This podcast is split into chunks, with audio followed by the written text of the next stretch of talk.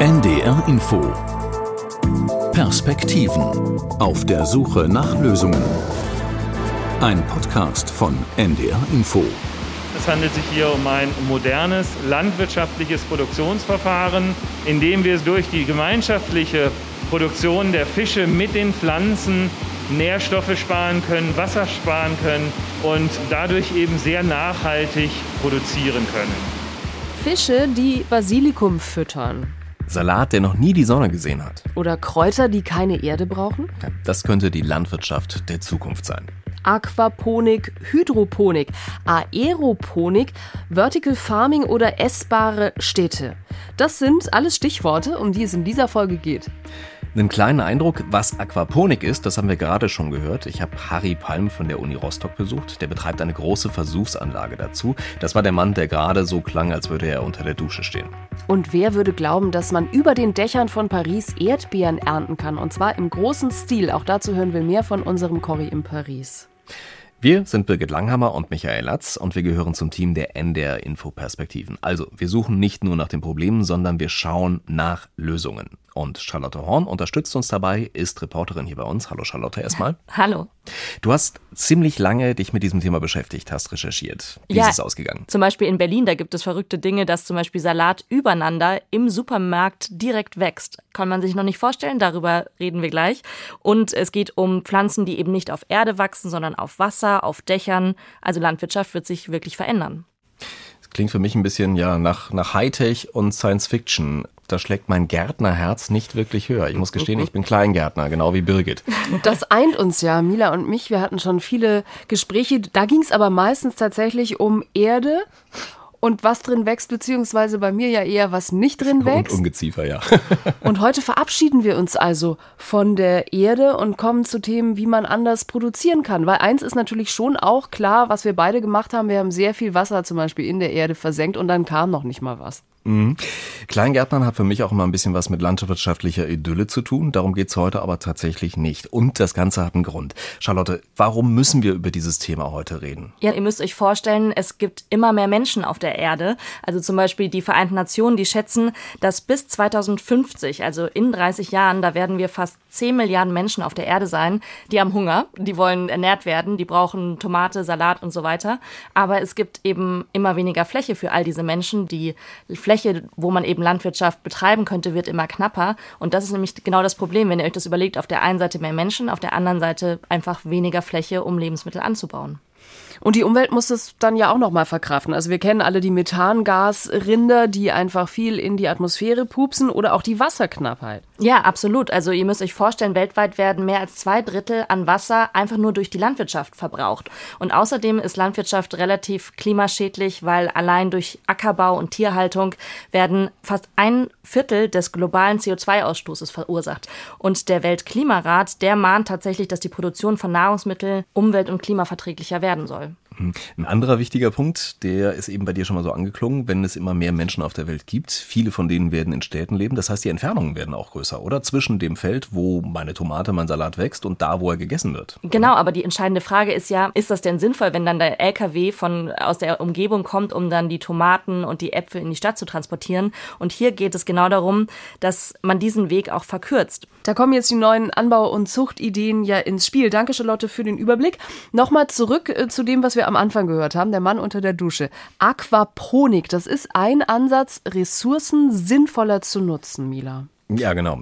Man verbindet einfach Fischzucht mit Gemüseanbau. Also man spart damit Dünger und auf der anderen Seite spart man sogar damit Wasser, weil beide halt im selben Kreislauf leben. Also idealerweise ist das ein geschlossener Wasserkreislauf. Und unter Umständen, je nachdem, wo man so eine Anlage baut, kann man auch noch die Wärme von der Fabrik nebenan nutzen, um das Wasser zu heizen. Und du warst ja bei der Versuchsanlage an der Uni Rostock, an der Fakultät für Agrar- und Umweltwissenschaften. Was zeichnet die aus? Wie sind die darauf gekommen, sich damit zu beschäftigen?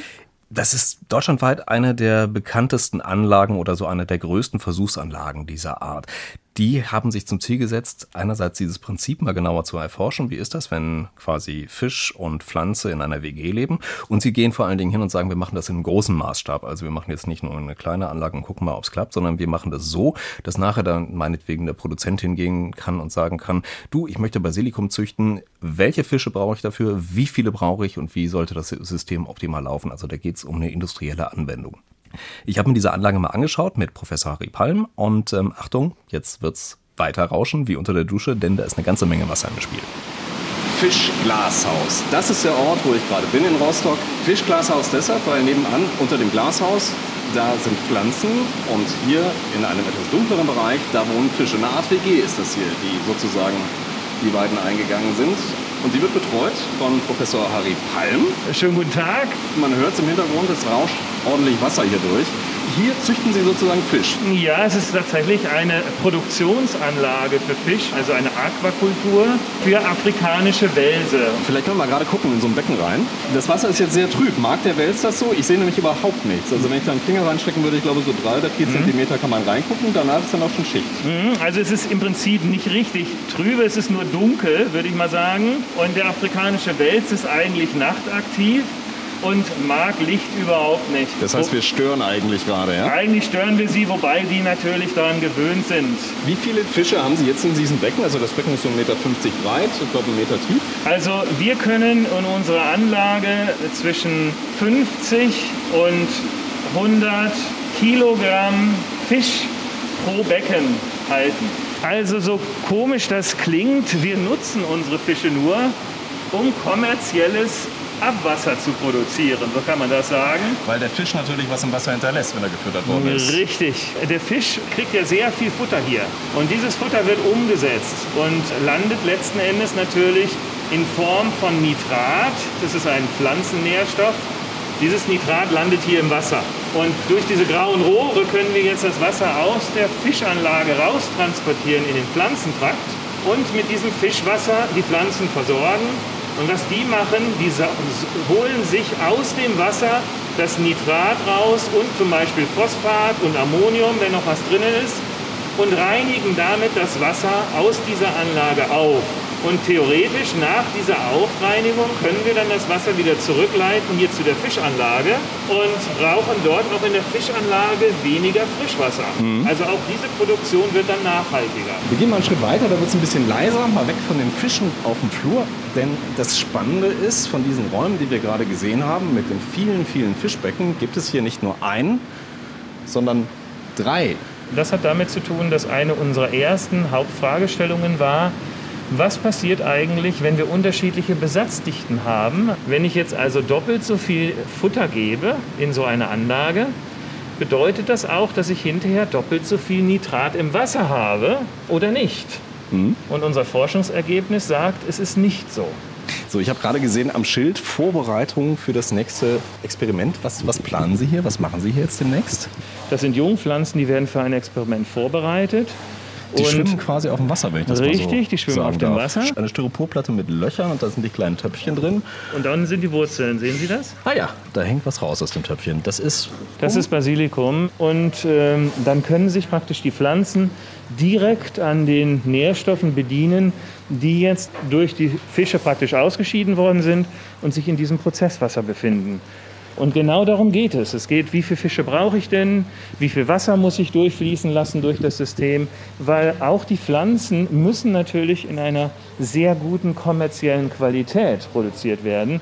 Der Verbraucher ist ja sehr empfindlich, also ein Basilikum mit hellgelben Blättern kauft kein Verbraucher. Und äh, das heißt, genau das ist ähm, auch ein ganz wichtiger Aspekt unserer Arbeit hier. Welche Pflanzen mögen denn quasi die WG mit Fischen gar nicht? Petersilie zum Beispiel haben wir Probleme mit gehabt. Äh, Pak Choi hat durchaus auch Probleme. Äh, Weizengras funktioniert sehr gut. Also das heißt, es ist teilweise nicht richtig vorhersehbar und äh, deswegen müssen wir hier auch unsere Experimente durchführen. Wie geht es den Fischen eigentlich dabei, wenn sie in so einer Anlage gehalten mhm. werden wie bei Ihnen? Wir haben tatsächlich festgestellt, dass wenn Sie also Pflanzen haben in diesem aquaponischen Kreislauf und das von den Pflanzen aufgereinigte Wasser dann zu den Fischen zurückgeben, dass diese Fische tatsächlich sich wohler fühlen. Wir wissen noch nicht so genau, welche äh, Verursacher dahinter stehen, also ob es äh, bakterielle Prozesse sind. Aber Sie müssen sich tatsächlich vorstellen, dass wenn wir also Pflanzen im Kreislauf haben, dann sind die Fische gesünder. Ich frage mal ganz ketzerisch. Äh, nun ist es ja nun wirklich nicht so, dass wir in der Landwirtschaft zu wenig Stickstoff oder Nitrat im Umlauf hätten. Warum ist dann so ein System wie Ihres, so eng verzahnt und so sinnvoll es auch klingt, warum ist das nötig? Also wir müssen sehen, dass wir natürlich auch äh, nicht nur für Deutschland denken, man muss ein bisschen auch weltweit denken. Also ein Fisch hat pro Kilogramm Fischfilet den geringsten Wasserverbrauch und auch den geringsten Futterverbrauch im Vergleich zu Huhn, Schwein und Rind. Und was wir aber wollen, ist, dadurch, dass unsere Nährstoffe in einer flüssigen Form vorliegen, suchen wir eben nach Methoden, diese Nährstoffe von vornherein gar nicht erst in die Umwelt zu entlassen. So, mir steht gerade der Schweiß auf der Stirn hier, weil es wirklich ein bisschen warm ist in hier. Sie wollen hier raus? Ich gehe mal wieder auf den Flur zurück, es ist ein bisschen kühler. Ja. Spannende Frage ist natürlich, was passiert mit Ihren Fischen am Ende? Das ist jetzt eine Versuchsanlage, ähm, mhm. aber landen die auch auf irgendwelchen Tellern? Wir haben dort diese drei Anlagen. Es sind tatsächlich kommerzielle Produktionsanlagen. Und wir geben dann auch die adulten Tiere dann wieder in den Markt zurück. Will heißen, der afrikanische Wels hier aus Rostock von der Uni, der kann mir auch beim Essen begegnen. Der kann Ihnen unter Umständen auch beim Essen begegnen, genau. Wie schmeckt der? Er schmeckt hervorragend. Wir haben eine sehr, sehr gute äh, Qualität und ich kann Ihnen sagen, ich habe sogar schon mal so einen Wels aus unserer Anlage, äh, ein Sushi mir daraus geschnitten, äh, nur um zu überprüfen, wie die Qualität denn ist. Und da habe ich den sogenannten Selbstversuch gewählt. Also Fisch hast du keinen probiert, aber hast du mal so Grünzeug abgezupft? Also wie, wie schmeckt das? Ähm, ich habe es nicht probiert, ganz ehrlich, ähm, weil ich gerade so eine Lücke erwischt habe zwischen zwei Versuchsreihen. Das heißt, da standen nur ein paar Basilikumpflänzchen für die nächste Versuchsreihe und die war noch relativ klein, 10 cm groß, sechs Blätter, da wollte ich jetzt nicht dran rumknabbern. Nee, das soll sich ja erst noch entwickeln, wie wir wissen, sonst mhm. wird es nicht schön und groß und stark. Und Aquakultur in Deutschland ist, glaube ich, kann man schon sagen, Nischenprodukt. Was hat das um und bei? Drei Prozent? Ja, genau. Aquakultur in Deutschland ist anders als in anderen Ländern bei uns tatsächlich noch nicht so weit verbreitet. Was aber nichts daran ändert, dass wir viel Fisch essen. Jeder Deutsche isst etwa 14 Kilo Fisch pro Jahr. Das Haben heißt, wir auch gerade gehört, das ist gesund und eigentlich von der Produktion her auch super. Genau. Allerdings viel Fisch kommt aus dem Ausland. Das heißt, die Aquakulturen sind irgendwo in anderen Ländern. Da gelten unter Umständen andere Umweltstandards, da gelten andere Sozialstandards. Da kümmert man sich unter Umständen nicht so sehr ums Tierwohl. Das heißt, wir verlagern Probleme, die es bei dieser Art der Fischzucht gibt, einfach ins Ausland im Moment. Aber das soll sich halt ändern. Wenn wir jetzt zum Beispiel nochmal zurück auf Rostock schauen, ähm, Mecklenburg-Vorpommern soll zur Modellregion für Aquaponik werden. Das hat das Landwirtschaftsministerium da erklärt und das ist die Reise, wo es jetzt eigentlich auch hingehen sollte in Zukunft. So viel zur Aquaponik. Jetzt lassen wir aber eine entscheidende Komponente weg, nämlich die Fische. Dann reden wir nämlich über Hydroponik. Ja, und gerade weil dann die Pflanzen nicht in der Erde wurzeln, sondern in Wasser, und das ist jetzt das Paradoxe daran, spart man Wasser. Darüber habe ich mit einem Experten gesprochen, nämlich Thomas Dockhorn. Den habe ich an der TU Braunschweig erreicht. Thomas Dockhorn. Hallo Herr Dockhorn, hier ist Birgit Langhammer von NDR Info. Moin. Hallo Frau Langhammer. Schön, dass es klappt. Wir sind zu Corona-Zeiten auch nur via Skype verabredet. Aber trotzdem mhm. können Sie mir, glaube ich, einiges erklären zum Thema Hydroponik. Ich habe es äh, gerade schon mal kurz gesagt. Also Pflanzen, die dann nur in Nährlösung angebaut werden. Soweit bin ich schon. Ohne Fische in dem Fall jetzt. Aber welches Wasser benutzt man? Und da kommen wir, glaube ich, doch noch mal zu speziellerem Abwasser, oder? In unserem Projekt Hypowave haben wir uns die Aufgabe gesetzt, dieses hydroponische System mit speziell aufbereitetem häuslichen Abwasser zu beschicken. Das war also spezifische Fragestellung im Rahmen unseres Vorhabens. Weil, da kommen wir auch schon zum wichtigen Punkt, Wasser ist eine Ressource, die einfach knapp wird und gerade auch in Städten, die immer größer werden, wäre das sinnvoll. Hat das denn geklappt? Also ja, es ist auf jeden Fall sinnvoll, zusätzliche Wasserquellen sich zu erschließen und zu nutzen. Und aufbereitetes Abwasser wird bei uns ja und nicht nur in Deutschland, sondern weltweit im Prinzip äh, in Oberflächengewässer eingeleitet nach der Reinigung. Also zwar in den Wasserkreislauf zurückgegeben, aber nicht wirklich wiederverwertet, nicht wieder genutzt. Und wir wollen es eben als zusätzliche Wasserquelle erschließen. Und das macht eben sehr viel Sinn. Und was konnte man jetzt anbauen? So als selbst leidenschaftliche, aber nicht so erfolgreiche Kleingärtnerin kann ich ja sagen, äh, Möhren sind schwerer, als man denkt. Und da würde ich aber auch immer denken, dass die zum Beispiel oder auch Kartoffeln Erde brauchen, um sich drin festzuwurzeln. Kann man alles in Nährlösung anbauen? Wahrscheinlich ist es nicht so ganz optimal, wie Sie schon richtig sagen, mit Kartoffeln und da fallen mir auch noch ein paar andere Feldfrüchte ein. Darum geht es ja auch gar nicht, dass wir äh, den Anspruch haben, wirklich alle Pflanzen darin anbauen zu können, sondern es geht eben um Pflanzen wie zum Beispiel Salate, Kräuter, äh, aber eben auch Kartoffeln, Paprika, Gurken, also Pflanzen, die eben auch so intensiv in Gewächshäusern, auch in hydroponischen Systemen konventionell angebaut werden. Das Ganze ja tatsächlich schon auch aus dem Grund, dass wir uns darauf vorbereiten, dass manche Ressourcen noch knapper werden. Sie haben äh, schon gesagt, das funktioniert äh, bis hierhin ganz gut. Selbst in Norddeutschland, in Niedersachsen hat es in diesem Sommer mal Orte gegeben, wo kein Wasser mehr aus dem Hahn kam. Vielleicht auch unter dem Hintergrund nochmal, wie wichtig, aber auch wie umsetzbar ist dann unter dem Gesichtspunkt Ihr Projekt? Als wir 2014 angefangen haben, über das Thema nachzudenken, ist mir auch nicht im Traum in den Sinn gekommen, dass wir in so kurzer Zeit eigentlich schon dieses Problem Wassermangel in Deutschland auch so intensiv diskutieren würden, wie wir das jetzt schon den dritten trockenen Sommer in Folge machen. Aber da hat uns einfach die Entwicklung überholt und mittlerweile ist das eben auch für hiesige Breiten und Verhältnisse eben ein wichtiges Thema geworden, was zukünftig sicherlich noch wichtiger werden wird. Gucken wir schon in die Zukunft. Sie haben jetzt äh, über HypoWave ja schon erzählt, das Projekt ist abgeschlossen, aber Sie planen ja durchaus schon weiter und sogar noch größer. Das Folgeprojekt, was wir jetzt im Moment beantragt haben, da geht es eben auch ganz stark um diesen Aspekt Erzeugung regionaler Produkte, vielleicht nicht so das Home Gardening, aber doch wirklich regionale Produkterzeugung und damit eben auch kurze Lieferketten, frische Produkte und wenig CO2-Fußabdruck beim Transport zum Beispiel. Was ist denn jetzt langfristig aber das Ziel dieser Forschung? Wenn wir uns unseren Ernährungsplan anschauen, kommt dann demnächst die Hälfte oder sogar drei Viertel unseres Gemüses tatsächlich aus der Hydroponik? Das Thema Wasserwiederverwertung. Das heißt also, in der Wasserausnutzung sind wir bis zum Faktor etwa vier oder fünf effizienter als eine konventionelle Bewässerung. Und das sind eben alles in Kombination gute Argumente, um den Abwassersektor eben mit der effizienten Wasserwiederverwertung zu koppeln. Aber es gibt nach wie vor und wird auch zukünftig andere Optionen dafür geben, auch landbauliche mit äh, auf, auf terrestrischer Basis. Das wird nicht, glaube ich, alles nur über Hydroponie gehen.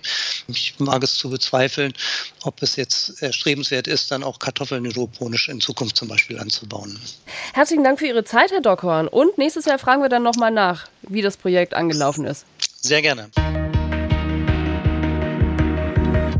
Ein Problem, mit dem sich moderne Landwirtschaft in Zukunft auseinandersetzen muss, das sind lange Transportwege oder auch knappe Flächen. Wenn Städte immer größer werden, dann wird der Weg zum Verbraucher vom Feld halt immer weiter und die Felder werden immer knapper, weil die Städte wachsen.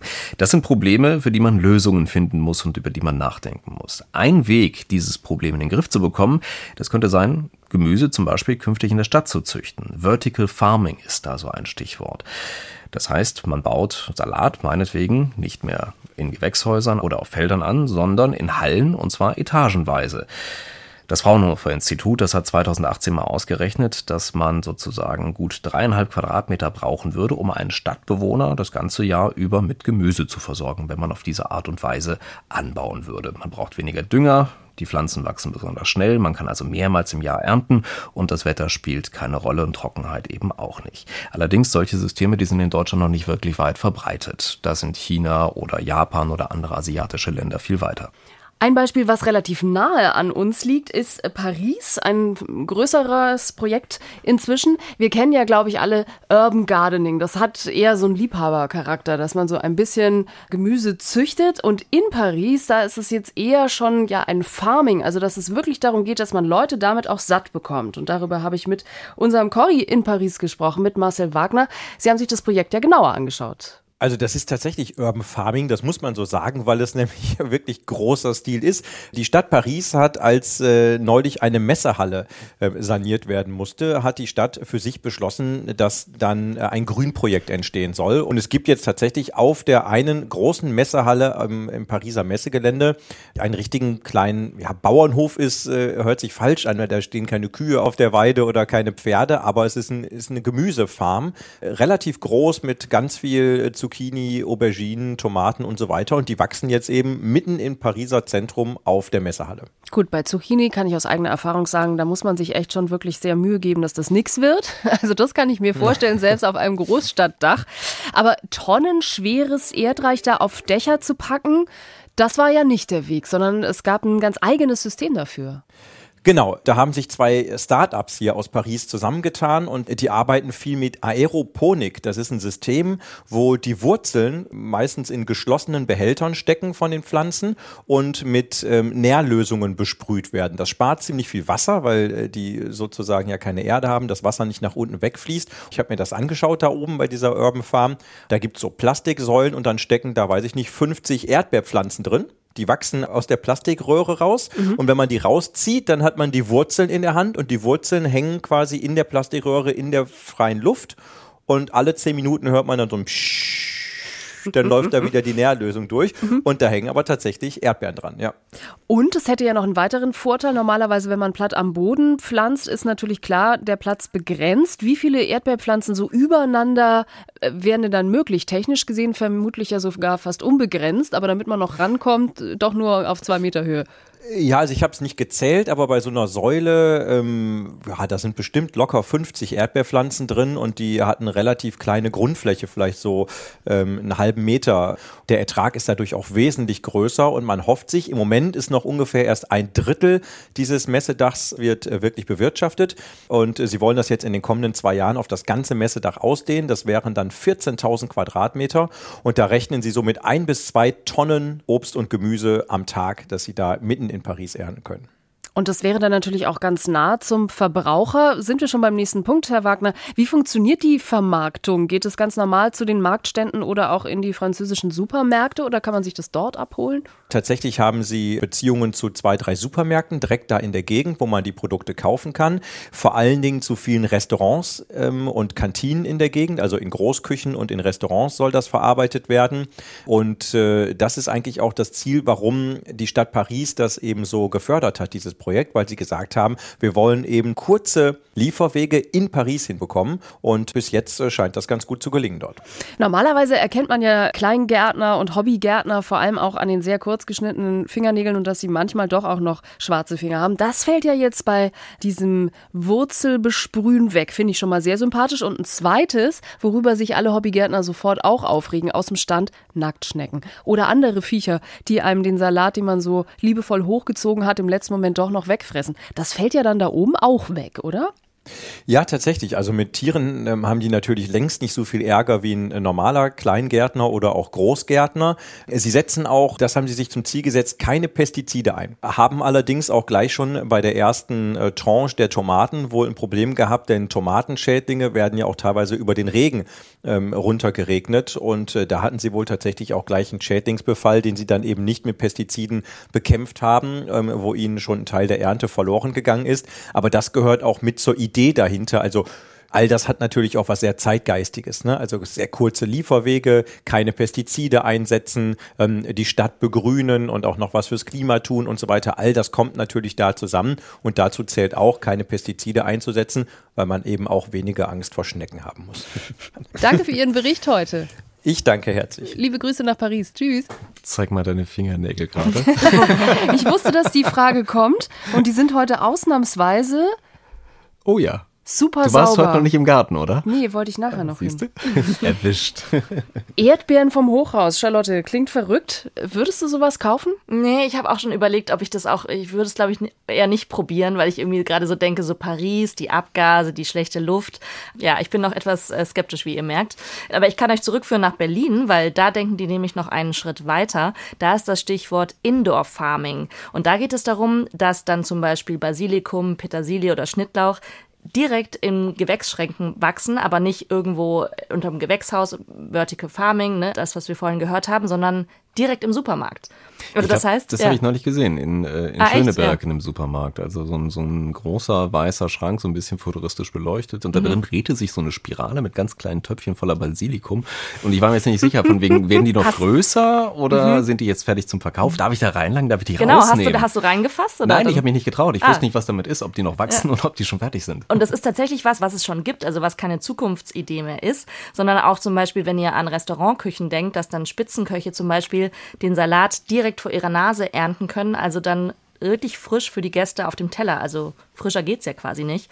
Und auch zum Beispiel äh, Elektronikunternehmen ähm, haben auch dieses Gärtnern für zu Hause schon entdeckt. Das heißt, die bieten kleine Gewächshäuser für zu Hause an, dass ich dann sozusagen zu Hause dann mit LED-Licht ähm, und eben dieser speziellen Nährstofflösung meinen Salat züchten kann und ihn selber ernten kann zu Hause.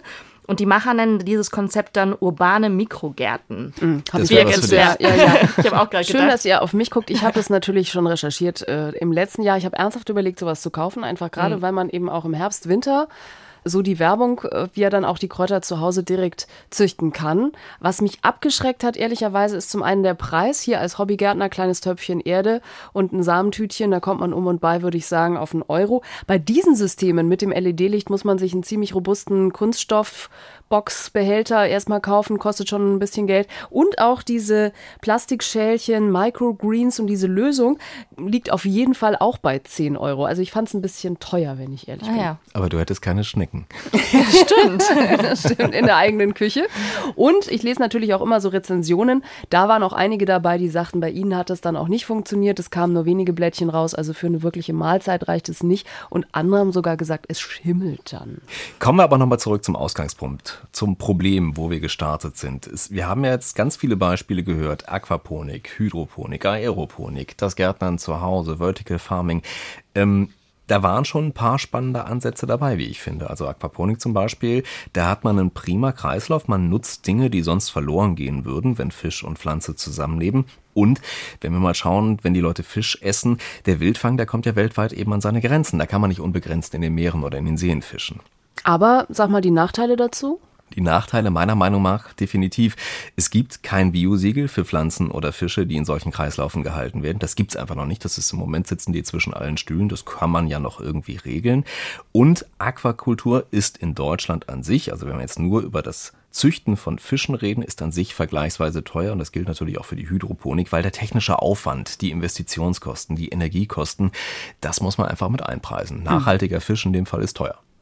Das kommt beim Vertical Farming und beim Indoor Farming, glaube ich, auch mit dazu, dass es einfach Energieschleudern sind, dass auch nicht alle Obst- und Gemüsesorten einfach auch funktionieren indoor. Und es hat mal ein Wissenschaftler nachgerechnet, wenn man das versuchen würde mit Getreide, dann würde ein Laib Brot über 20 Euro kosten, wenn das indoor gezüchtet würde. Also auch noch nicht ausgereift. Und die Frage ist ja auch, ist es umweltschonend? Also ist es wirklich umweltschonender als konventionelle Landwirtschaft, wie wir sie bisher kennen. Und da hat auch mal jemand gerechnet, und zwar äh, heißt es wohl, dass der CO2-Fußabdruck von Salat oder Gemüse, die eben auf diesen vertikalen Farmen gezüchtet werden, dass der eben den Wert von konventionellen Produkten tatsächlich übersteigt. Also mal ist von zwei bis 30 mal so hohen Emissionen die Rede. Also da muss noch einiges geschehen. Und auch Indoor Farming, ähm, das kann ja Gartenbau in der Größe im Freiland oder im Gewächshaus nicht ersetzen, weil um auf den Anfang zurückzukommen, so viele Menschen kann einfach Indoor Farming nicht ernähren. Aber mhm. es kann ja vielleicht ein, ein Zusatz sein zu dem, wie wir es bisher kennen.